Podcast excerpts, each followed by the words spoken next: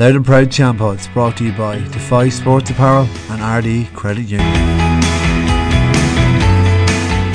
Coming up on today's Loud and Proud Patreon Champod, Jim McEneaney joins you for a chat to talk about all the quarterfinals that's happening over the weekend and a few other things as well as his favourite footballer and different questions that was put to me during the week. So really looking forward to this chat. You're going to enjoy it, and then I'm going to finish with the juniors at the end.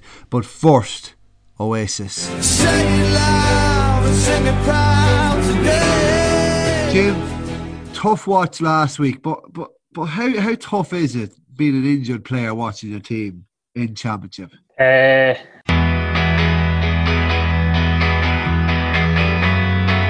and Proud Champods, brought to you by Defy Sports Apparel and Ardee Credit Union.